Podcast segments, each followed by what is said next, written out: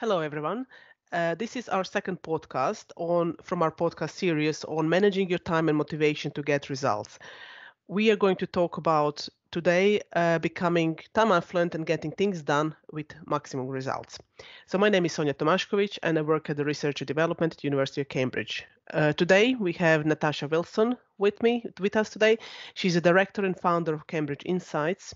She specializes in 21st century leadership skills and mindsets, mindsets to support researchers uh, in order to maximize their impact.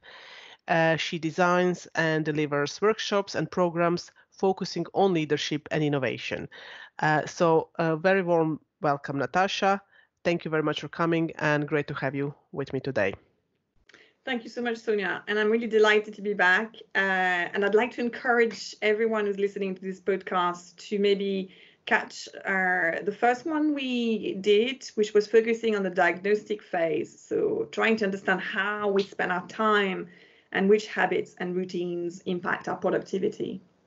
Yes, exactly. I would encourage you as well. Please do check the first podcast because they're kind of relating to each other. So today we are going to look at the solutions, uh, identify ways we can improve our time management and get things done with sort of maximum results on our research projects and, and other related activities.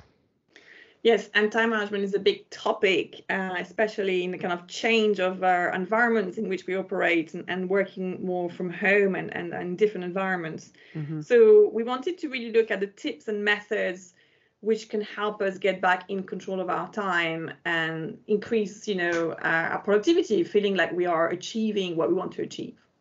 Yes, exactly. And to be honest, even at the best of times, researchers uh, of, often are faced with a large, you know, huge workloads, and they often feel that they haven't got enough time uh, to do it all. So, how can we prioritize our work in an efficient and sort of productive way?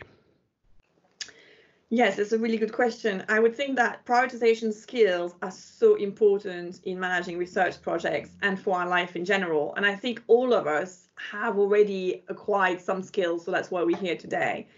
But as I mentioned before, we live in a world of busyness. I don't know if you feel that, Sonia. It's like mm-hmm. like every moment of our life we have to be uh, awake and need to be filled by something. Mm-hmm. Um, so I have a few suggestions that might help and I don't know if you use that one, Sonia, but the first one is using a simple matrix to prioritize our task, milestones, activities against relevant criteria. And that relevant criteria are quite important because you can mm-hmm. decide which one they are for you. But the one that is mostly used is the important urgent matrix, which you may be familiar with, is the first one that everybody talks about. Um, and it suggests that you should work on what is highly important uh, or urgent first and tasks that are not important last. So a bit of common sense here. Um, but it can be sometimes difficult to decide where to place the tasks um, because you may feel a bit overwhelmed. So when everything seems urgent and important, then it doesn't really serve your work for you. So um, I've been looking at this and I've been using different ways. You can also try to prioritize your activities against additional criteria, such as maybe easy and difficult. So how easy or how you know difficult the tasks are, or even something a bit more interesting, like rewarding versus boring. So of course it's very subjective, but you know our minds work in odd ways, and uh, having these other criteria, this other level of uh, assessment might help you um, get started or might also help you prioritize in a more efficient manner. So it's really a way to connect with your mind at a more interesting level. And it engages at a deeper level and help you take into consideration the level of difficulty, the energy required to complete the task. So it is quite multi-dimensional. Um, the other option is to categorize your tasks by maybe something like must do, should do, or could do. So in research, you know, we talk about research questions. So it's very difficult sometimes to think about how do you split all this because we are explorers and we like to explore further and do things that are maybe either pushing boundaries or, or challenging status quo. So that ability for us to split it by must do, should do, could do can help us prioritize without necessarily giving up on some of the activities. We know that we might be able to do that if we have more resources or if we can maybe delegate or do some other things differently. So it's quite a good alternative to the kind of urgent importance. Um, and maybe it relates a bit more to the world of research. Um, but by categorizing the tasks or bigger activities this way, we start taking into consideration um, capacity, resources, and this leads to good time project management practices, which is key to researchers. So the final option I'd like to share with you today on this is to identify the one important activity or task you need to get done today. And I say one, you could go up to three, but I say usually start with one. Um, and what you need to do is start with this activity, this task, before you do anything else, before you actually open your emails, before you are looking at answering queries from colleagues, before you pick up the phone or look at social media or whatever that you're doing. Um, so it requires a certain element of discipline, but that will really make sure that you are focusing your mind on the most important task or activity you've identified for the biggest impact. Mm-hmm. So I think we talk about eating your frog, which I think is a really hilarious expression, but this is what it is. It's like you have to do that first. So I don't know if you've tried that, Sonia, in any of these prioritization matrix or or the frog bit. Not the frog bit, but uh, I yeah, this is really useful actually. I did try uh, the sorry the important urgent matrix, and I have to say I really like that one. And that one for me it's very helpful because when I categorize my task into things that has to be done you know immediately and they're very important. However, I haven't tried the variation of it that you mentioned, and I really like that one, the rewarding uh, boring matrix. So to kind of to decide on tasks that are really really um, uh, interesting and I enjoy doing versus the tasks that are not so uh, enjoyable. But then if you do the rewarding one first and you feel like, oh, ooh, that's great, I'm motivated, I want to do more, and then you kind of intervene this boring task as well to finish, I kind of feel that perhaps for me that would be quite a uh, much easier way to to go about the bo- boring tasks and things that I don't enjoy doing so yeah thank you for that. That's actually really useful and I'm, i might play a little bit with the rewarding and boring things as well. Um, in the last podcast we, we started to talk a little bit about the smart goals uh, um, and just kind of introducing that that concept. Um, i'm also keen to hear a little bit more and your tips on on making our goals smarter uh, uh, and how do we do that how do we go about that Sure. So we unpicked a little bit more uh, what SMART meant. So do you remember it's about specific, measurable, achievable, realistic, and mm-hmm. timed goals, and that's to help us making it happen. So this takes some time and uh, a type of, of different thinking to get it right, but it's a really good way to define our goals with more precision and depth. So we may not be able to do this straight away for all our goals. As I mentioned in research, sometimes it's about questions, not goals. You have to translate them in, in what you, you mean. But this is a really good technique to learn.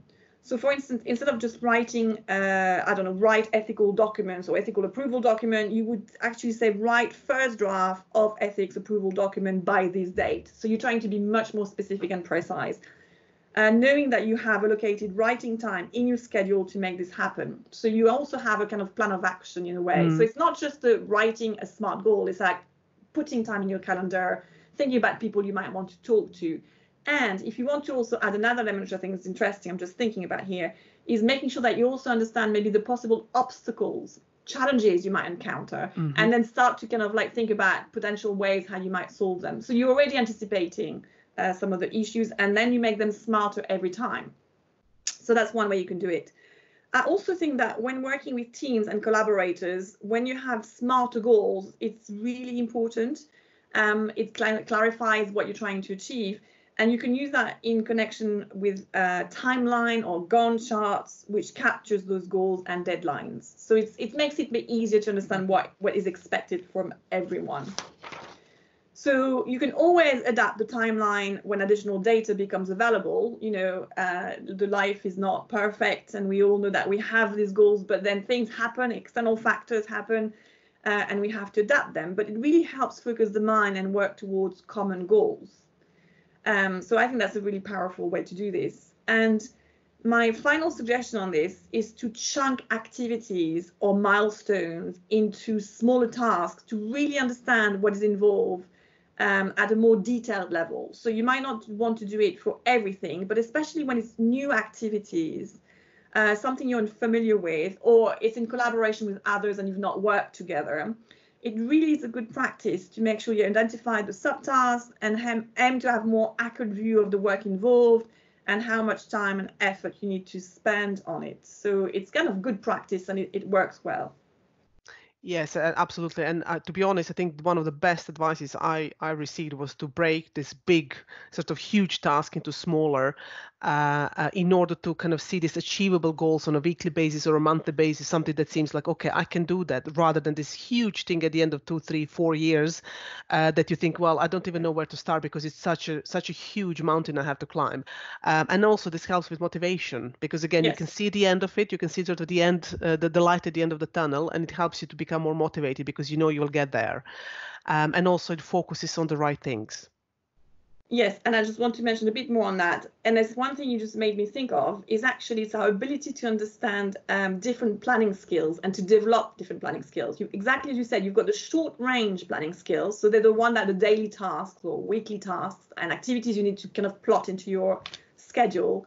But exactly as you said, you know, understanding the purpose and the overall goal. Is it your, uh, you know, PhD thesis? Is it the end of a project? Is it publication?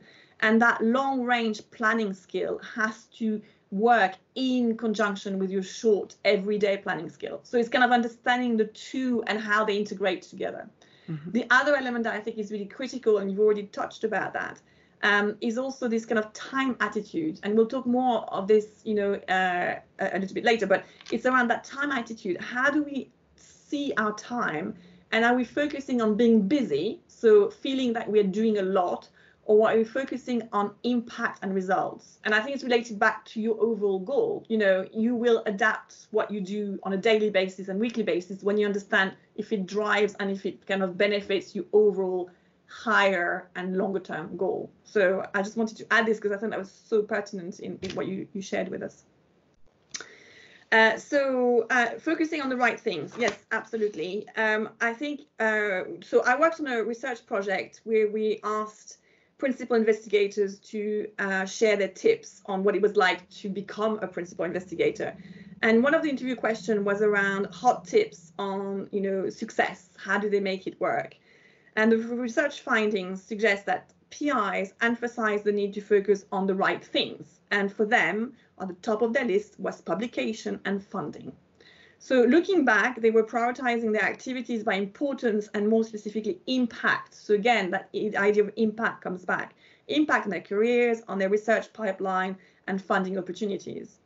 So this, I think, really is quite interesting because it suggests that we need to prioritize our work differently to make it work for us in the long run, um, and in research, specifically in the environment in which we work.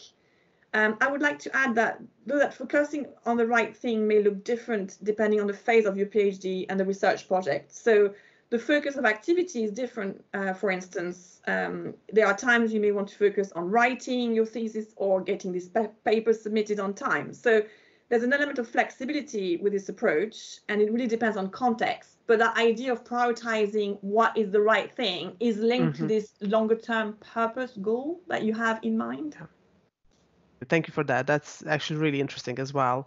Um, now, to move a little bit from that, I just have something cross my mind now, so to ask that. Um, in, in relating to routines that we are setting and and kind of rules to adhere to in terms of time management at times we can feel that there is huge pressure to respond on emails for example you know 24 7 because emails come all sorts of time you know middle of the night and so on and you feel like oh i have to do that because it's my supervisor it's my pi or whatever. Um, so this boundary between work and life seem to be you know blur more than ever i think. Um, so should we be more disciplined? What do you think about that how do we manage that Yes, a hot topic, uh, I think, for all of us as we had to cope with working from home for a fair amount of time. So uh, it really depends on the type of time management issues you're faced with um, and the type of activity and your preferences. So I would say that one solution or one type of discipline doesn't fit all. However, it's fair to say that our time is our precious, most precious asset, and we owe it to ourselves to use it really wisely for maximum impact. So I found that it can really be helpful to block time for specific activities and stick to it. That's about discipline. I call it the art of taming your diary. Uh, so you may not have control how you spend all of your time, uh, of course, and some activities such as teaching or committee meetings, for instance, are often scheduled in advance and cannot easily be changed. But whenever possible, it's really good practice to plan your activities throughout the week ensuring that you are respecting your working preferences. So we mentioned it in the previous podcast. In my case, my productivity and ability to focus reach a flat 0% after 8 p.m., but I can work productively from 6 in the morning. So that ability to, you know, chunking, blocking time uh, for specific activities that you can control is really useful. So, uh, so I would also suggest another technique which allow you to get tasks done by alternating focus time for a task and short breaks and this is often referred as the Pomodoro technique, uh, and it's really, really powerful. So you can even use an app to set the timer, but the benefit of this method is increasing discipline and chunking your time for productivity and focus. So the breaks are as important as the focus time. And I use this technique when I have to write a masterclass or a paper, for instance, and prepare for this podcast. It works really well. You decide on the length of the work break intervals in line with the task difficulty level. So for me, 30 minutes intensive work is ideal when writing, followed by a short 10 minutes break. But I know that for some researchers, uh, the intervals have to be much longer. But the other three elements critical in helping you to take control of that time are also to reduce interruptions, distractions, and constant multitasking. So this is discipline. This is about I'm dedicated to do this task and I have certain time to do it. And then I'm going to get this uh, treat, which is a break. And it's a break that is very well defined. So when we talk, for instance, about interruptions and distractions and the multitasking, they are extremely negative, uh, and have huge impact on our productivity over the long term. So it's also extremely tiring for us. So how do we avoid interruptions? By using this Pomodoro technique, well, everything that you do, you switch everything off, you switch emails, you just really concentrate on that task. So you can silence your notifications, switch your st status to away or busy, uh, only read and respond to emails at certain times of the day. And I also mentioned the cost of multitasking because it seems that we're not really multitasking, but we are effectively switching between tasks, and this requires energy every time we do this. So we lose focus, and we often need 10 minutes or more to refocus or concentrate on the task. So imagine if you do that 20 times a day. And I often fall in this trap where my mind is constantly you know, busy and working on multiple projects or tasks. And it's a very ineffective and a kind of firefighting approach that doesn't serve us. So from my experience, what do I do? And again, it goes back to discipline. I switch off my phone, my computer, I go for a walk away from technology and this requires discipline and courage at times. But I found that even five minutes or 10 minutes, you know, kind of break has a huge impact. Absolutely. And I mean, I, I completely agree and exactly understand what you mean. Um, we are so used to be connected that it becomes really hard to switch off. But again, I will go back to what you were saying. We have to protect our productive time. And if it's morning, evening, whenever that is, you have to just be able to say no to things and just switch it off and and, and switch everything off, whatever you know uh, mode of communications you have, and just focus on the task at hand because you will be much more productive. You will finish it in shorter time, and actually then you then you can connect and and be available for others. And I remember uh, I met a researcher uh, um, who was who told me that she when she would do writing, for example, which she found difficult, she would put all auto reply on her emails. So that was the thing that she just do, did because in emails it wasn't like easy to say, oh, I'm busy now, but she would say auto reply, I'm not available from I don't know 8 a.m. to 2 p.m. or whatever 1 p.m. Uh, I'll get you know you'll get my response in the afternoon or whatever timing it was, and that worked really well okay so there are things one can do in order to protect the productive time um, in order to achieve the goals that they are uh, going towards um, I understand we do need to switch off also to boost our productivity and get things done. Um, so can you tell us a little bit more uh, still about that as well? Yes, I've got a few things I'd like to cover. So um, I really think that the switching off is really important. Our mind needs time to breathe in a way. We may have heard about the eureka moment in creativity. And when you get these amazing ideas or solve a problem, you know, out of the blue, or it feels like it, you'll notice that those ideas come to you when you're doing something else not related and often more relaxing. So I get my best ideas when I run or just after it, for instance. So we need to add this in our schedules, some downtime, which allows your brain to process, sort, create, and solve problems. I will also share that I use power naps, and some of you may like it, some others may not. but that helps me focus and be more productive. So it doesn't work for everyone. Try it first and see what happens. And for me, I just need 18 minutes. I don't need a timer or an alarm. I can fall asleep easily and wake up naturally after 18 minutes, full of energy and really focused on the task ahead. So, you know, that may be an advantage of working from home is that you can decide when you have your power nap. But the other option is also to have time in the week when you have a lighter schedule. Some schedule time to choose what you want to focus on as you see fit and in view of your energy, life projects, and motivation. I call it the buffer time. It's like, you know, you can still book the time, but it's not necessarily linked to a specific activity. Is this kind of catch up time as well? Or it may be just time to think and just dream, and that's okay. They are so precious, these moments, for our well being. It creates space, but it also boosts your productivity in the long run. Yeah, I, I like the idea of this kind of light schedule and having time to think rather than jumping between sort of meetings and tasks all the time. I find it quite difficult. Um, so you mentioned also about space. Uh, um, you talked about space here. Is this also connected with the idea of having time affluence?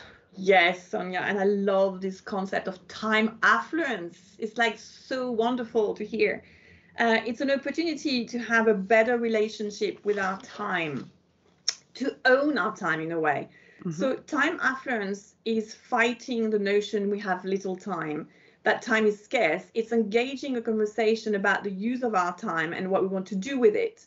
So, it requires active choice. And you remember I mentioned about the time attitude as well, that we're mm-hmm. looking more at impact rather than business. So, it's mm-hmm. not about, it's more get quality and focus and impact than number of hours, quantity, and the idea of being busy all the time.